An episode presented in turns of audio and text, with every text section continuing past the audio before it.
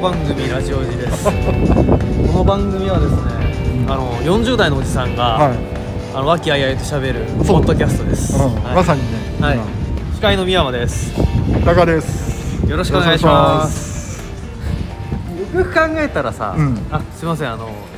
本当はいつも3人でやってるんですけどうん今日あのメインで喋ってくれる伊佐山さんがそうね今集合時間過ぎちゃったんですけど、うん来てないっていう 今までないパターンですよね、初じゃないで すかだなんだったらあの今 LINE とか電話しても全くリアクションがないん全くで出ないんで大丈夫かしらっていう生存確認すら取れてない取れてないっていうちょっと BCP 的に このポッドキャストうん BCP 的にまずい状況が起きてるんですけそうどそうまああのー連絡取れないものはしょうがないので、まあ、生きてるものは、まあ、寝坊かな、うん寝多坊分ね寝坊でしょうね、とんんんいうことでないっすねこの2人って組み合わなせいないないないないからねあうの、んスタートしようかって言ってスタートした時にお互いこううん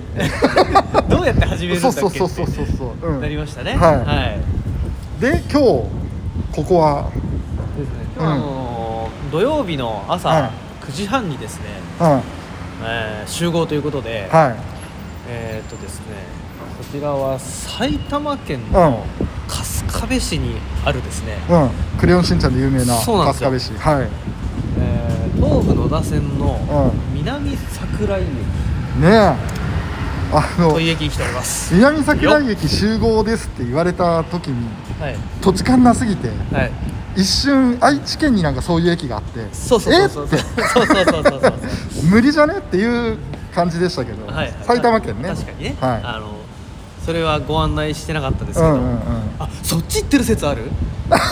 あ伊沢磯さんあり得るね結構なんていうんですかすごい勢いであさっての方角に行く可能性あります から、あさっての方角に何百キロも行ってることになるけどねはい行ってたらねそうですねそうそうでもう全くだから土地勘もないし、はいわかんないです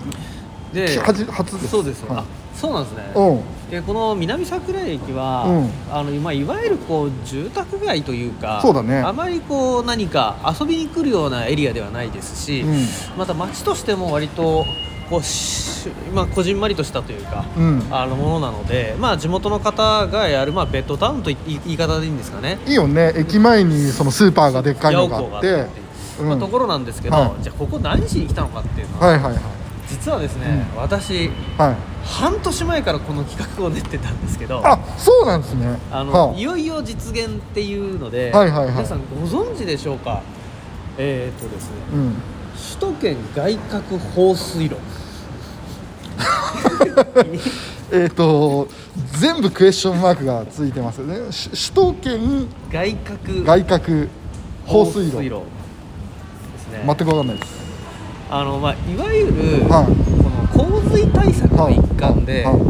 あのー川の水が溢れないようにする、はいまあ、そういう地下設備があるんですよへでそれえの世界最大級の施設が実はここにあるんですよあそうなんだね全く知らなかったですででそれは、えー、と外から見る感じでですね、うんこの首都圏外郭放水路って、うん簡単に言うと、うん4つの川のはい洪水になりそうになった時に、はいまとめて地下パイプでうん江戸川に流す施設なんですけど、おおここにあるのがその江戸川に流す場所なんですよ、はいはでいはここいに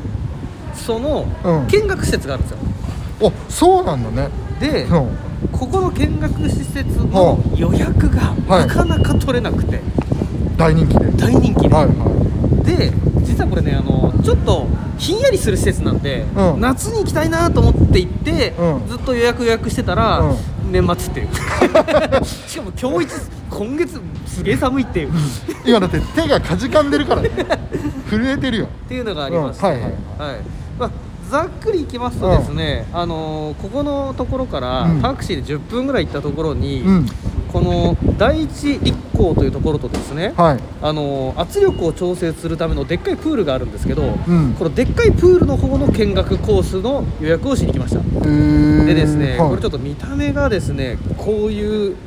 おー柱が林立すはいる地下巨大プールになってまして、はいはいはいはいこれあの世間的にはですね地下神殿と呼ばれている、いや本当神殿っぽいねとか、はい写真映えそうなありまして、はいはい今日はこの地下神殿見学コースを10時から予約してますおおそんな中今9時9時50分ぐらいにもうそろそろなるはいはいということで今からそこに行きたいと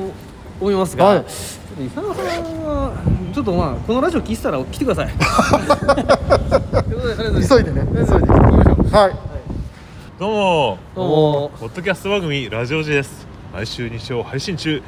40代おじさん修行中3人によるポッドキャストラジオ番組です仕事も恋愛サブカルチャーから身近にあったバカ話などを和気あいあいと話しています近田山です宮山ですタカですはいよろしくお願いしますはいはいそういうわけで、うんさっき我々はですね、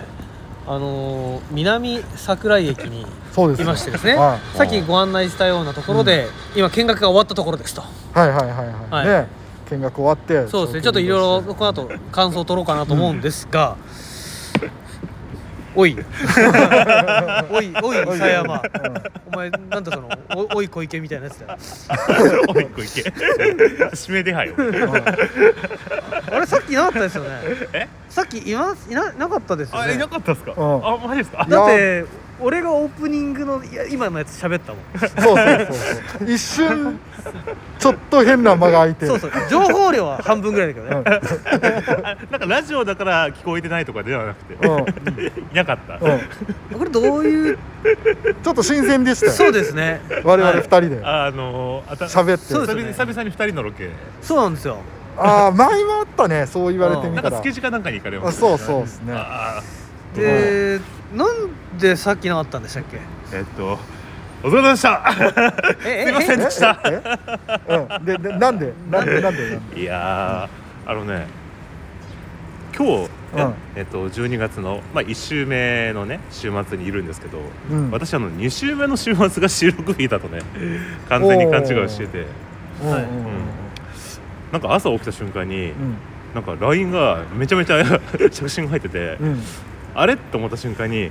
まさかと思って5秒ぐらいで状況を理解してああ分かあったんだうーんなるほどねうん自分がしでかしたことやべえと思って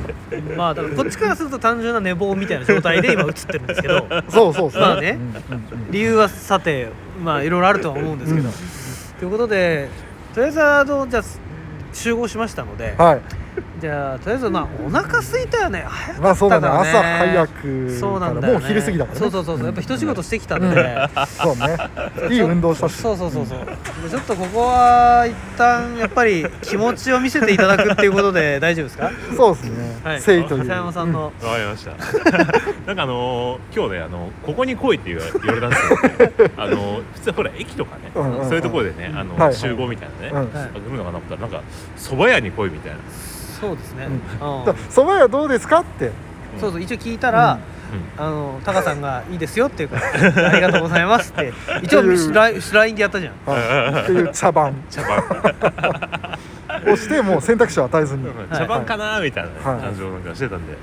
わかりましたでしょ。はいあのはいぜひあのねお腹いっぱいになってくれるだけで、はい、はあはいいはい。じゃあ一旦ご飯にしましょうはいはい、ということでですね、我々、えっと、今、レンタルスペースの方に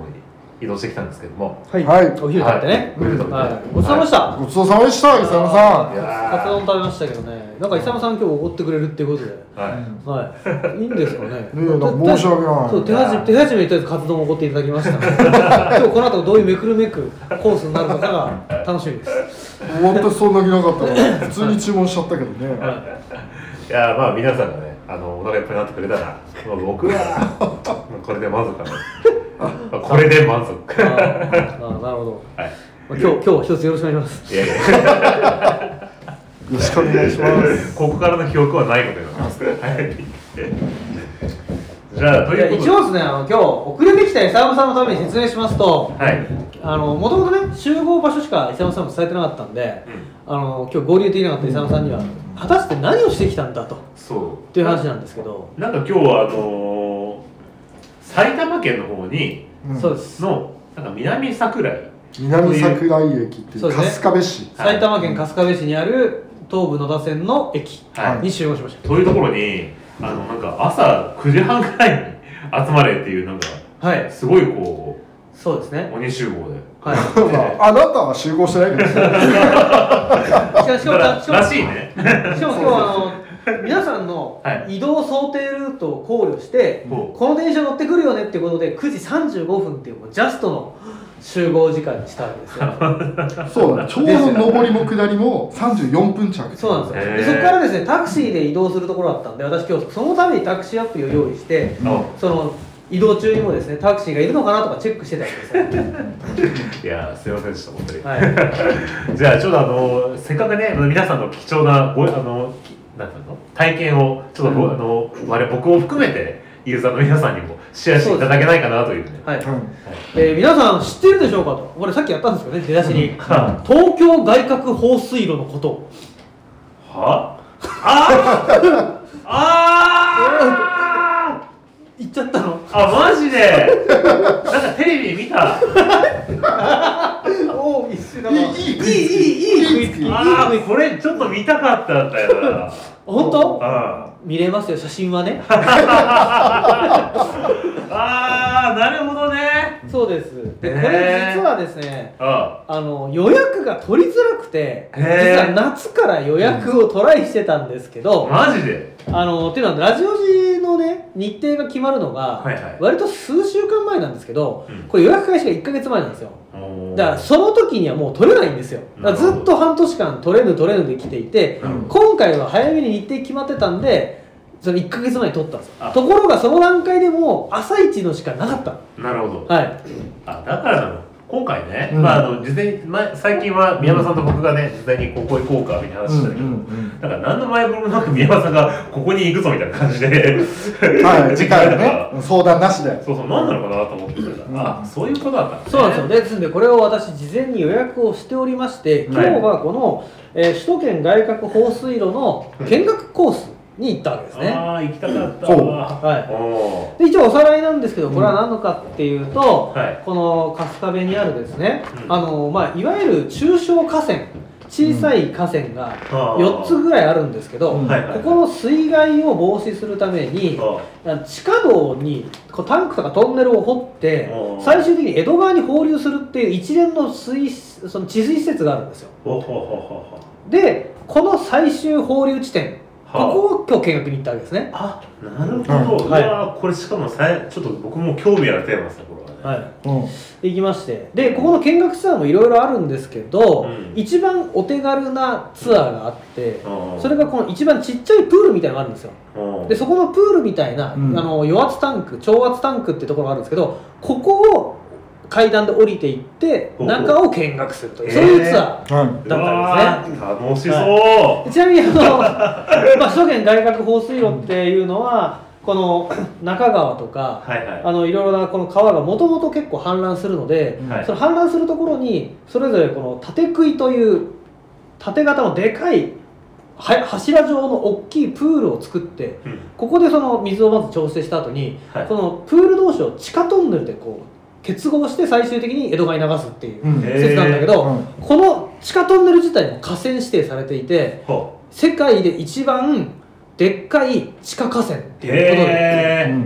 うん認定されてるやつでえ。へえで15年ぐらいかけて建築が2000あのにえー1990年代の終わりからあそうなんだそうそう建築がまあ順次されてった、うん。うん。ああなるほどはいでその中で今日見に行ったのはこの一番小さいタンクみたいなところに行ったんですが、うんうんそれがですね見た目としてこの柱が林立する地下倉庫みたいな感じなので、うんうんあのいまあ、略してこう地下神殿みたいなあはこう呼ばれてる、まあ、施設はいなわけですよね、はいはいはいははいい、でここに行くのにさっき言った野田線の駅からうん歩いて30分ぐらいなんですよ、うんそれでタクシーで10分ぐらいで移動したとああまあそういう話でしたはい。なるほどねで行ってみましてうんあの先にじゃあ写真見ていただきますかちょっと今その、はい行ってきたよって写真をですね、はいあの撮ってきましたんではい行ってびっくりしたのが、あまずた伊沢さんをギリギリまで待ってたっていうのもあったんですけど我々ちょい遅刻気味で行ったんですよだってへえ現場に着いたら10時過ぎだったんですね10時からの会に着いてはいうんそしたらねすんげえ人待ってんのああ本当でパッと見ちょっと数えたんですけど、50人弱いましだたあそうなんその10時からの会議っていううん、ちなみにあの、えっと、これは、あのなんだっけ後でサイトの方であそうですねちょっとあの人人が他の人の顔が映らないようにはいちょっと加工した上ではいアップしたいと思うんですけどはいであのーなんかディズニーランドほどじゃないんですけど、はいなんかこういうツアーガイドの格好をしたお姉さんがいて、はいじゃあ今から行きますよみたいな感じでここはこうですよとかってその案内をしながらこう進むような,、うんなるほどそういうツアーだったんですよ、うんわかりましたでいきなり外に集合してですね、はいサッカーコート2面分の敷芝生のグラウンドなんですようーでんここでここがその上ですっていうわけですねへーそうねあでのここって神殿のそうなんですよ神殿の、うんこの地下神殿のうん上空っていうんですかね上がこれですそううんああそうなるほどこの下にこの地下神殿があるというへえ状態なんですけど、この中この中をぞろぞろ歩いていくとですね、はいあの正面にはいちょっとした小屋みたいなのがあるんですけど、ここが階段部屋で、ここから階段でこう降りていくと、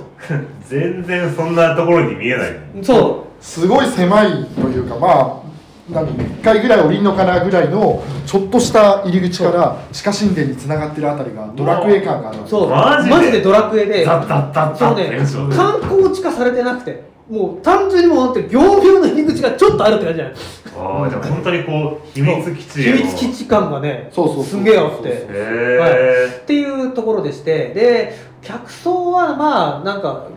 うんまあ老ご老人の方からいたんですけどあの帰りにねタクシーをよ呼んでくれっていうなんかアジア系の観光客がいたりして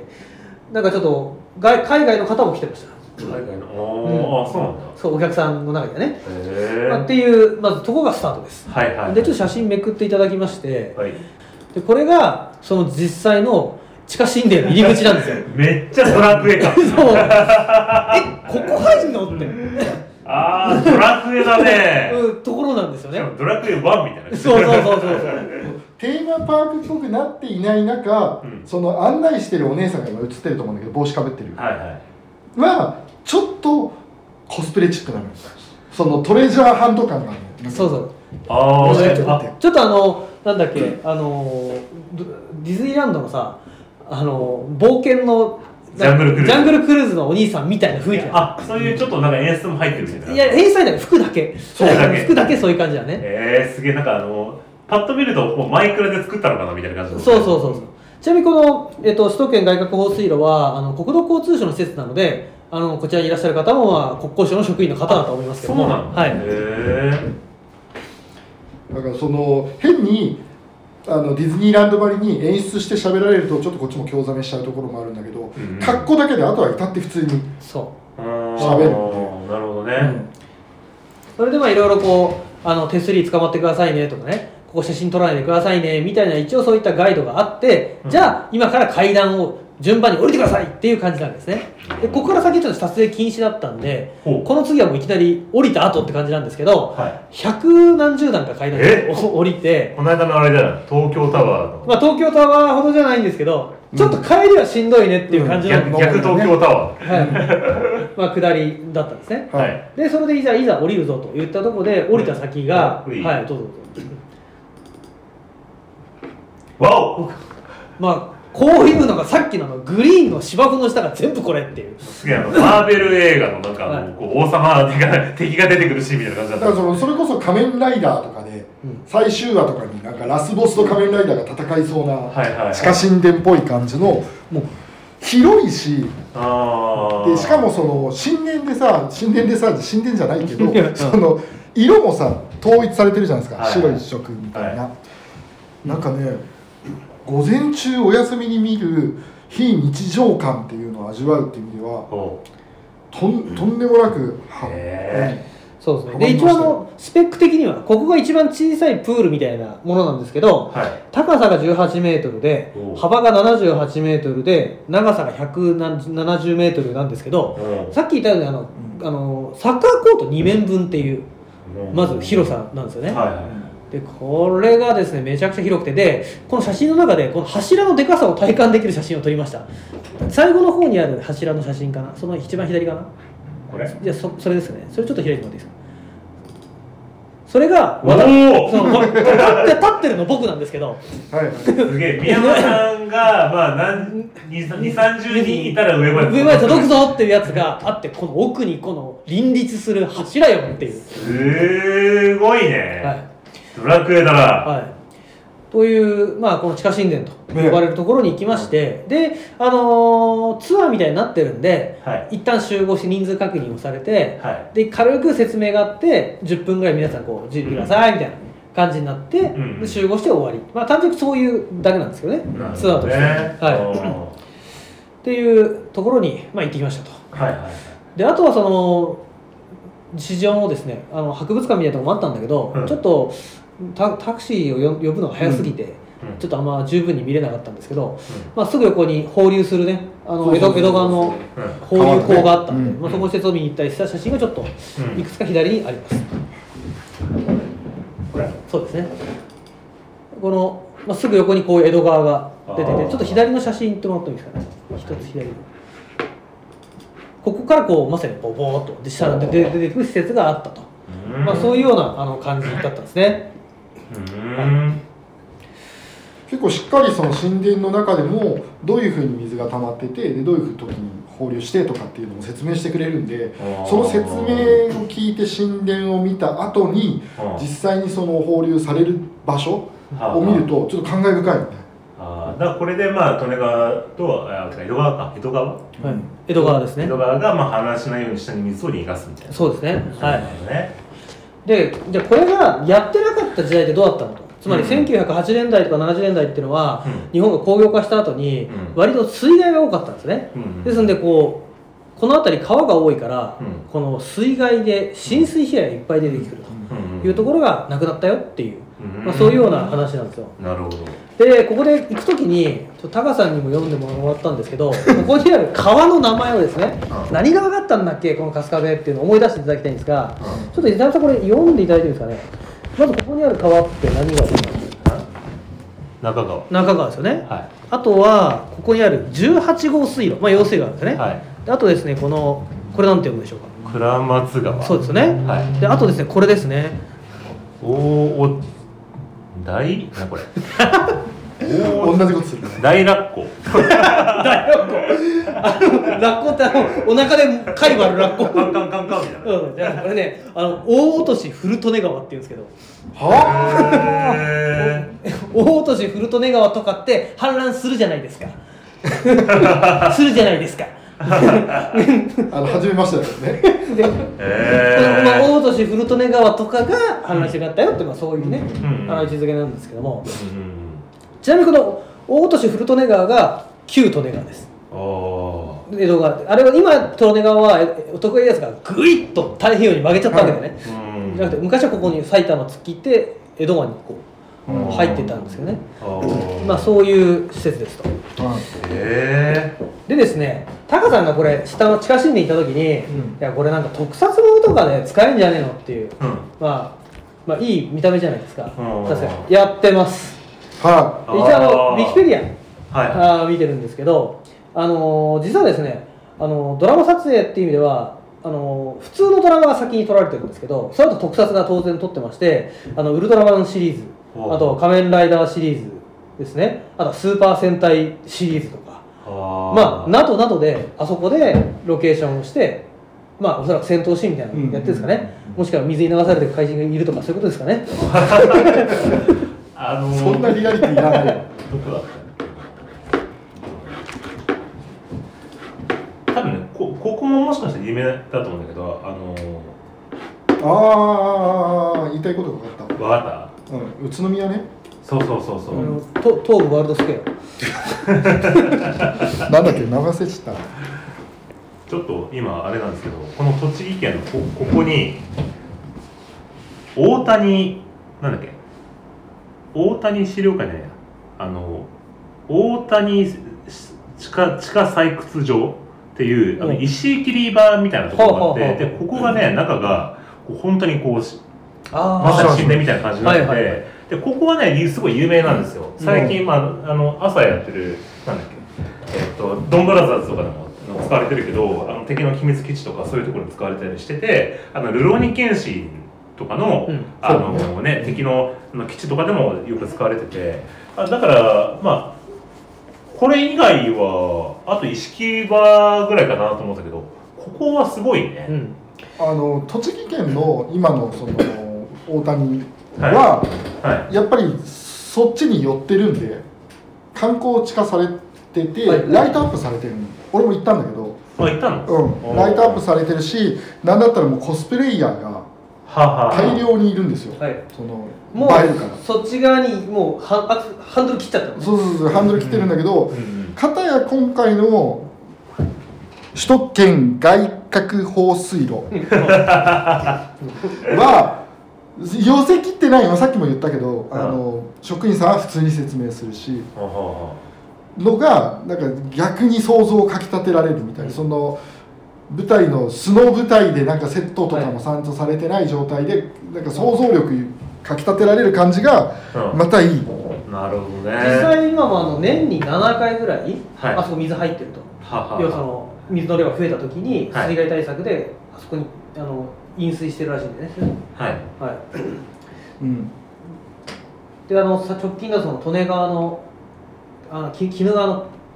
水害の時とかもはいここでその水を受け止めてうーあんのっていうようなことがあったらしいですと。なるほどねであとですねあのテレビドラマとかでその撮影に使われてるよう問題うんでいきますと、実は一番古いのがはい「北の国からおお」勇さん好きなやつですねの、えー地下神殿でバトルそうですえあったっけそんなのあのなんか怪怪人五郎と戦う場面があってですね、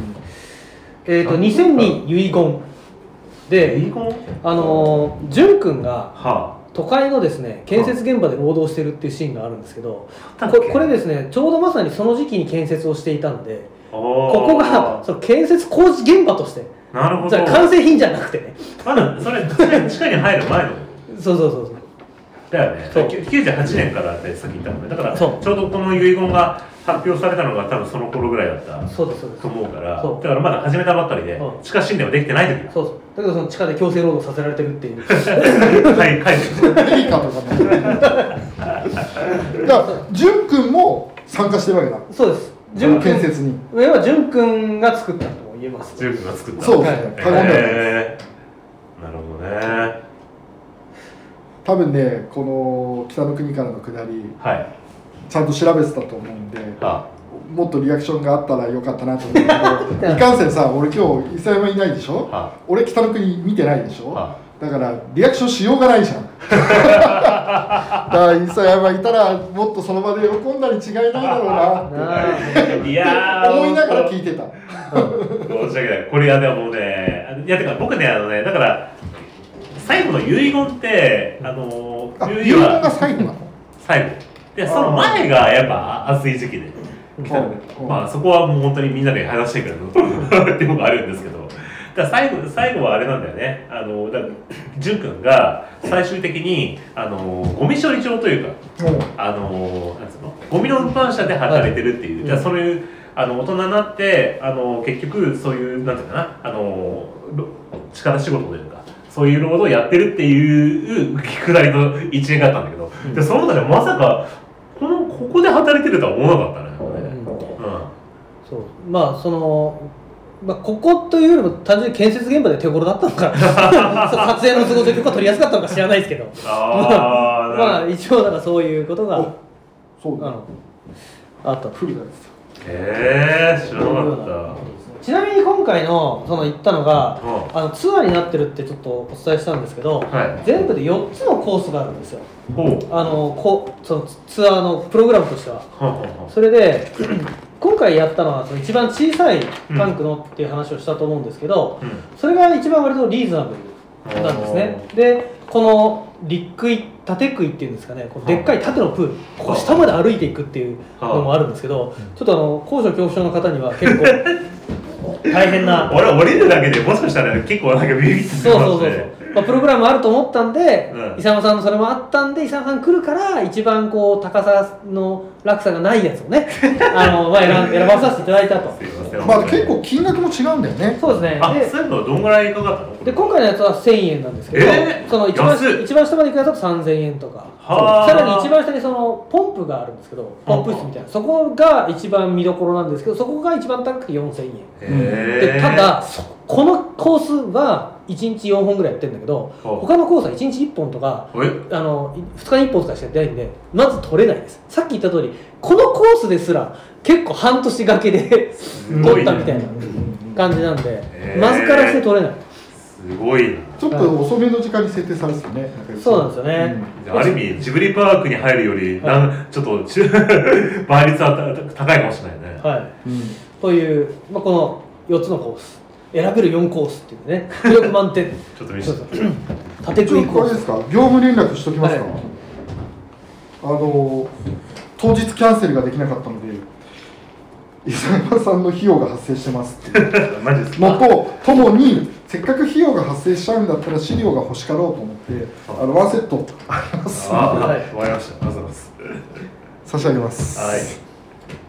へえすげえあこれはちょっと 惜しいことしたなうんすげえということで今回のロケはあのこういうちょっとうん社会インフラ見学そうとですねいう形でした、いやでもこのちょっとインフラってテーマこれ面白いねうんあのほら僕あのだからねあれなんですよだから最近このあの、ね、インフラを専門にしてる、あのいやね、京都大学の、うんえっと、教授で藤井聡さんっていうねうんあの日本のレジリエン京都大学レジリエンスユニットっていうインフラ系の,、あのものを専門にしてる人がいるいたして YouTube とか、うんあの音楽番組とかいろいろ聞いてて、うんでそこで言ってるのが結局その今日本のインフラとかこういうそれ特に水害とかもそうなんだけど、うんが結構そのやばいと。やばいやばいっていうのはそれ要はここ何十年かで、うんそういうインフラってあのほら最近さ100年に一度の大水害とかさあー100年に一度の雨とか今年の防除では50年に一度の出来栄えだみたい そうだから毎年100年に一度みたいな感じでさすごいなんか言うじゃないあな、うのん橋本環奈みたいなそうそうそうそうそううでもなんかあれって変だよねって話をしてて、うんでそれ何かって言ったら結局なんでここ最近そんな風になんか毎年毎年100年に一度って言われるのって言ったら、まあこもうこの何十年かでなんか結局日本が全然そのインフラとか水害とかするのにお金をかけてこなかったうんだからそのメンテナンスが行き届いてない結果あのそういう洪水とか決壊とかが起きてるっていう話が出てきて、あーなるほどねんはいだからあの前までほら国土強靭化なんちゃらとか言ってたけど、はいでも実際はほとんどお金がかかってなかったから、うんああいうふうにほらとあのちょっと地方のことでねうんこの水害がいっぱい起きてるってことがあってだからうんお金かけなきゃいけないよねって話をその人よくしてたんだけど、うんただなんででただあのなんだっけその時言ったのが利根川と江戸川だけは違うんだよっていう話をしてて。はいはいそそれはそのこの東京都内をのいやこの2つの川だけはお金をかけてますただそれ以外はお金をかけないから地方でいっぱい決壊が起こるんだよってしててうんうんそれはこのせい今回のこれを聞いて納得って思ったあのああーつながりましたってつながりましたねはい ちなみに、うんそうですちなみにあの私は、まあ、うん利根川ものが結構す川が好きだって話を前にしたと思うんですけど、う以前利根川の運河を見学しに行くっていう おーツアーをやったんですあの運河っていうのは江戸川と利根川をつなぐ運河なんですねうんで今回はこの江戸川のちょっと上流なんですよ今回行ったところでここの江戸川に対してこの中川とかの水を放流するっていうのまあその施設なんですけどそうだから多分これがあるおかげで水がこうななんつうの何かあっても流せるから、うんだからまあそのねあの なんかそうそう守られてるそうそうそうでなん流せるし、まあ、こうつなげるんだったら江戸に直接行かないようになんかあそうのそそうの前いたところでそうそう分けてるんだよねなんかもともとなんだっけな徳川家康がさそうあのここに江戸に遷都してきた時にもともと関東地方ってのはもう水害がもともとすごいそうそうそう多くもう水て浸しだったのであの江戸もともと利根川ってのは今ほらあっちの銚子の方に流れてるけどそうそうあの東京湾の方かなんかに流れてるそうそうそうねですね、そじゃれあちょうどさっきおお伝えした内容ではあるん ですけど今2回繰り返し回た繰り返したんですよ、うだからそのぐらいその治水が悪かったところを変えたっていうのがあってだからそれはやっぱそのここら辺ってのもそれぐらい水が大変な地域だからそうですねあそういうあのインフラをちゃんとしなきゃいけないよねっていう話をまさにこの間さうん東京 MX かなんかで番組そでうなんです藤井先生が出ててだからあの東京って、うんあの地名にその谷とか渋谷とか四谷とか、うんあとため池山王とかって水にまつわるところでは低い土地の名前が多いんですよはあはああれってもう江戸遷都から脈々と平らにしてきた証拠なんですでだ土地の地名だけが残ってる、はあはあうんはあだから本来あそこら辺全部低い土地とか水のとこあったりするんで、うんあのー本当は住めないうんだからすごいデコボコしてるだからあの地下鉄の丸ノ内線乗ってると四谷だけ地上でしょあれってうんうん地下鉄のた高度は同じなんだけど土地がこんなになってるから時々地上っていうああだから本当はあのほらよくほらなんのタモリさんがさ、うん東京都内のたあのブラタモリで、うんここにはだから水が川があったとかよはくいほら、話をするけど、ままさにそういうことだよねそうそううそうそううでだからそのなんかインフラあのなんていうんですかねこういったものを見に行く人たちっていうのは結構ブームがあって、んインフラツーリズムっていうんですけど、ん、へえそんな名前があるの社会インフラのうん設備をこう見に行こうっていうね、おーあのよくあるだ分かりやすいのがあの何でしたっけ川崎の工場地帯を海の上から夜景を見ようみたいなのあるじゃうなんいだからああいうこう夜景工場夜景を見ましょうみたいなものも一つのあれだけど、うまあ、観光地じゃないんだけどその社会的なインフラをうんこう見に行くツアーでさっきちょっと言ったんですけど実は今回外国人も来てて。んなんかね、わ若いってわけじゃないけどそのおっさんでもないようなね女性のいやいや3いや、人うがん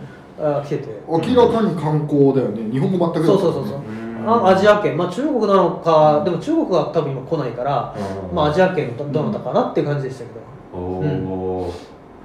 北の国からファンだよ純くん目当てでうんすごいなちょっとこれは悔しいなでしょうね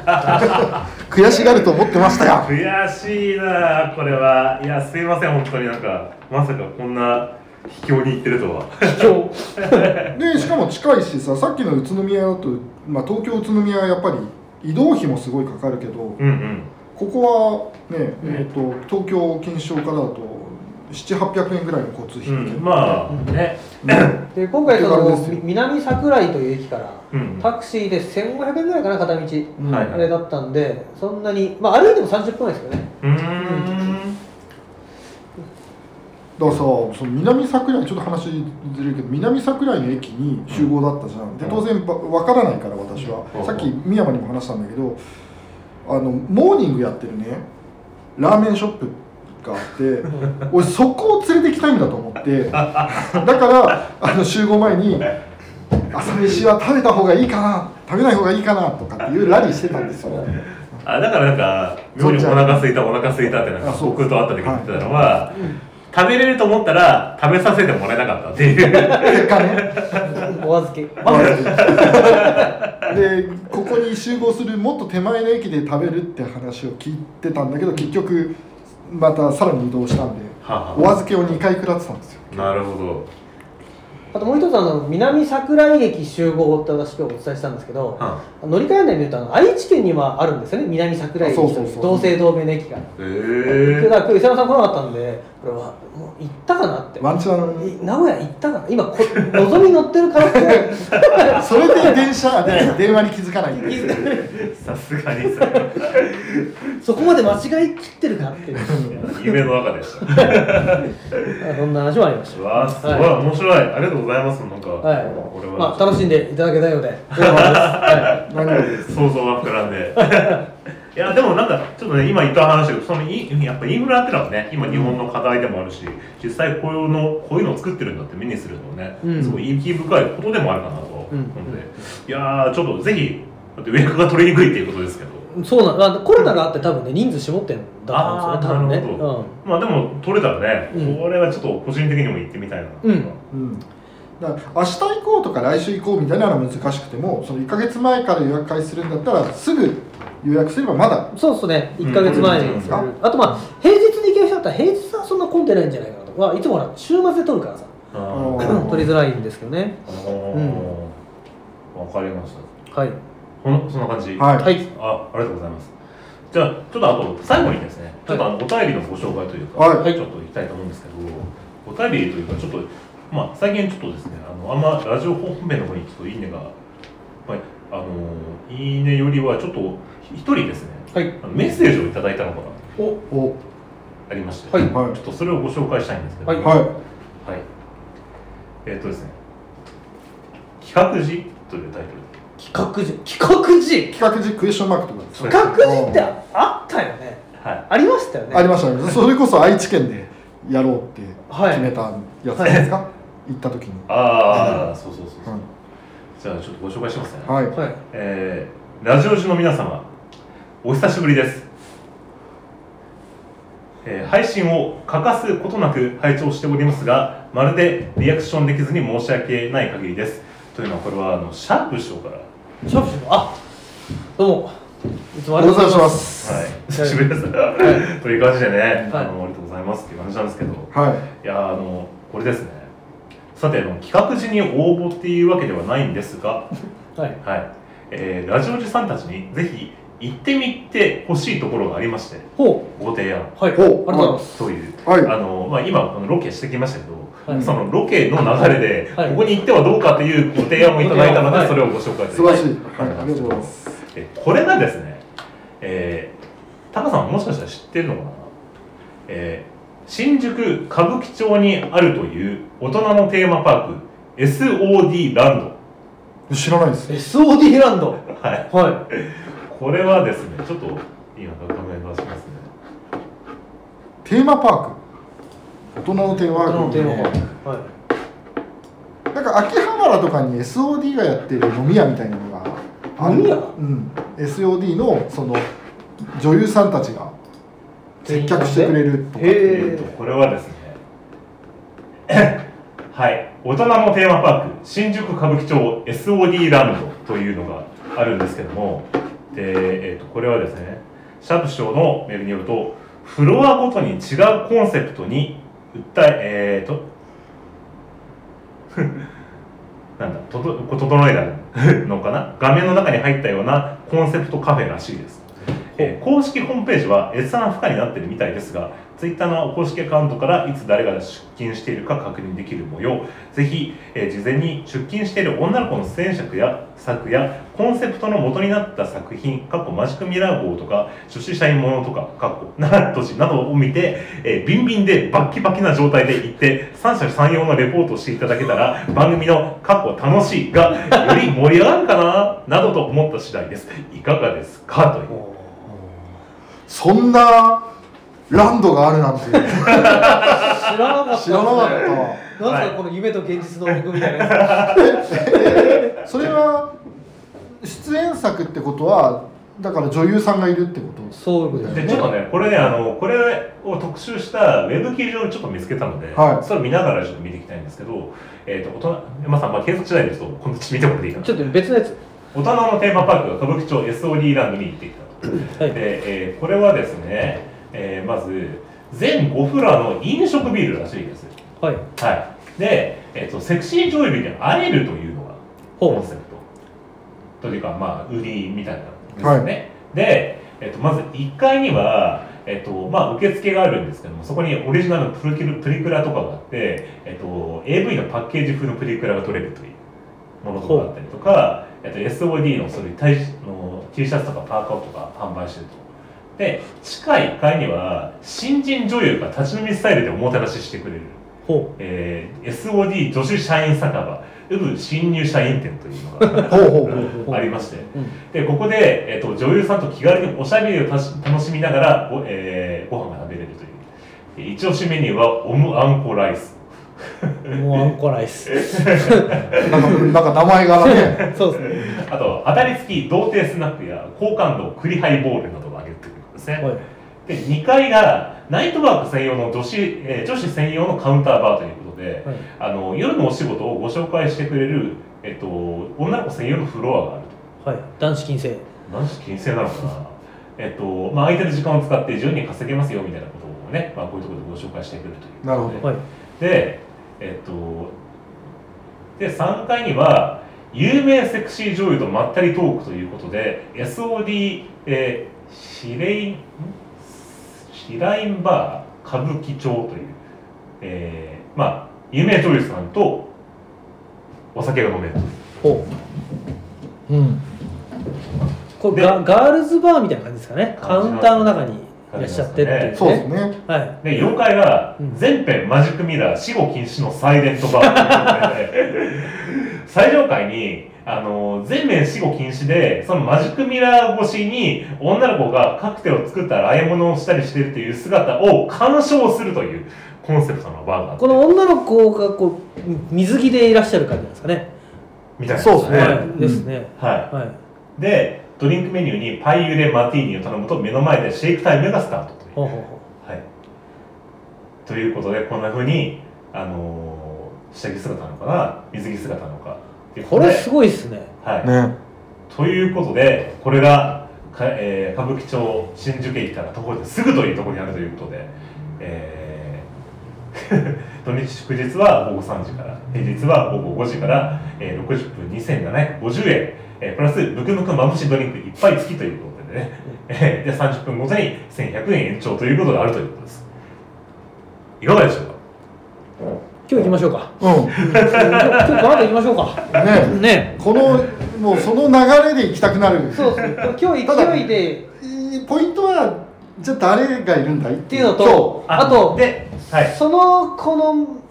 やっぱり作品を見てから行くか。そうだねもしくはそうだね見ながら行くか。ちなみにあのこの SV ライドの公式ツイッターだってですね、はいでここに12月前半の出勤カレンダーというのがあはりいます、はい。で、えっとこれを見てみると今日は12月の3 3日日ですね。えっと12月の3日は富井美穂さんと音長光さんアンドモアって書いてうん富井光さんある富あ富井美穂さんと音長光さん音長っていうのかまあちょっとそれは後でじゃあちょっと検索をして。はなあ行きますい 行っちゃいまああのいいければいければじゃあ、まあでも間違いなくまあ次回か今回には行こうとそうですね。感じでいいはいですかね、じゃちょっとしっかりあの好きな女優さんのところで行きたい ですねそうですって ね。いう思いはちょっとありますあマジですかまああのちょっと、まあ、ぼ僕よりは高さんの方がここに出てくる女優さんいろいろ知ってたりするのかななんかいやーでもままあ、でもあの多分こういうところに出てくる人の場合、まあ、割とこうまだ忙しくないタイプの人うんだと思うのでうドンピシャで「ああこの人知ってる!」ってなっちょっと少ないかもしれないあかもう日付決めて、うラインナップあのオーダーが分かったら逆に言ったら知りに行くでしょ知りに 行ってんでもそれは高さん個人的に言ってばぐらいだとちょっと知りに行って盛り上がっていきたいっていううん、でしょだから逆に、ああったいいる人のを見るっていうのが正解ここにそうですね今日の出勤件数書いてあるね青井凛さん根本かすみさん森桃井美優さん鈴音凛さん鈴音凛さんってなんか有名じゃない の水野月さんなんかいろいろありますけどねそうだから行く日決めて、うん逆にその日に向けてカッチカチに見てから行くですよ ねうわもうもう楽しいね、 7回は見てから行かないと、うん、 じゃあじゃあととむしろじゃあ年明けまでに皆さんであの貯めてもいただいてだからちょっとこれわかんないですけど月初に当月分の出勤簿が出るんだったら、はい例えば1月分の出勤簿が出た段階でうん1月後半のスケジュール決めちゃって、それに向けて、あの自分はどれを押すかってオいスうカーみたいなやってそれをあとはその SOD さんの方ではいまずその事前勉強をしてはいでカチカチになっていくとそれがまずたスタ正しいスタンダード楽しみ方なスタンダードな楽しみ方ですなんねなら楽しいことですかそうでいしやかもその子とできればどちらかというとその水着じゃなくてはい普通に服着て喋ってる状態のところで飲むっていうのがうんベストですよね、 そのその記憶を持ったまま喋る、脳内保管みたいなそうですそれですよねそれはもう間違いこれたまらないっすよねたまらないですたまらないですたまらないですうんなるほど。じゃあ、ちょっと、次回うんはいじゃあ行くのかなはい次回その SOD ランド出た後にまっすぐ帰れる自信がないけど、ね、 ?SOD ランド行ったまま、そのまま歌舞伎町に高さんが消えていく感じの 方可能性すらあるそうもしかよっぽどカスッカスになっていかれたら 煙しか出ませんっていう、うんその状態で臨んで、うん、はい。はいということで、いえっと、まあ、そうですね。であと、まあ、あの、えっとですね、この間、あの、グッとくる選手権アダルト版と、はいあとあの似てる AV 女有優名人に似てる女優の、というはい、であれに、えっと、シャプシャが、うんえっと、前田敦子にで、えー、7回「紅白歌ちゃん」えーはい名前の由来は「紅白歌合戦」かということら しいんですけどで紅白歌ちゃんの出演作を見てから AKB48 の普通の動画を見ると非常にグッときます でじゃあちょっと紅白歌ちゃんのこの謎なんですけど同じメカニズムですね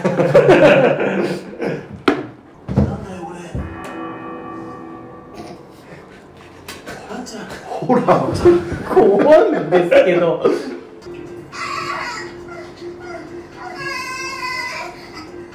はい、ということで、これはですね、前田敦子を激に、一人暮らしの寂しい僕の部屋に、ある日突然、何でも言うことを聞く、セックス専用アイドルロボットが送られてきたという。はあーあれですあの結構似てるしい。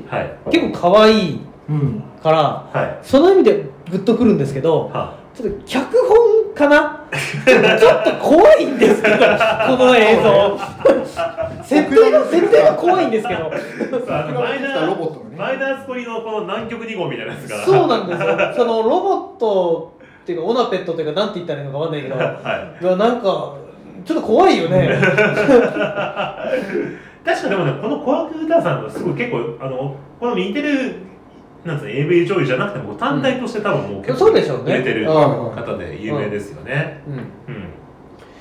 あのあとねもう一つちょっと怖いなと思ってるのがあって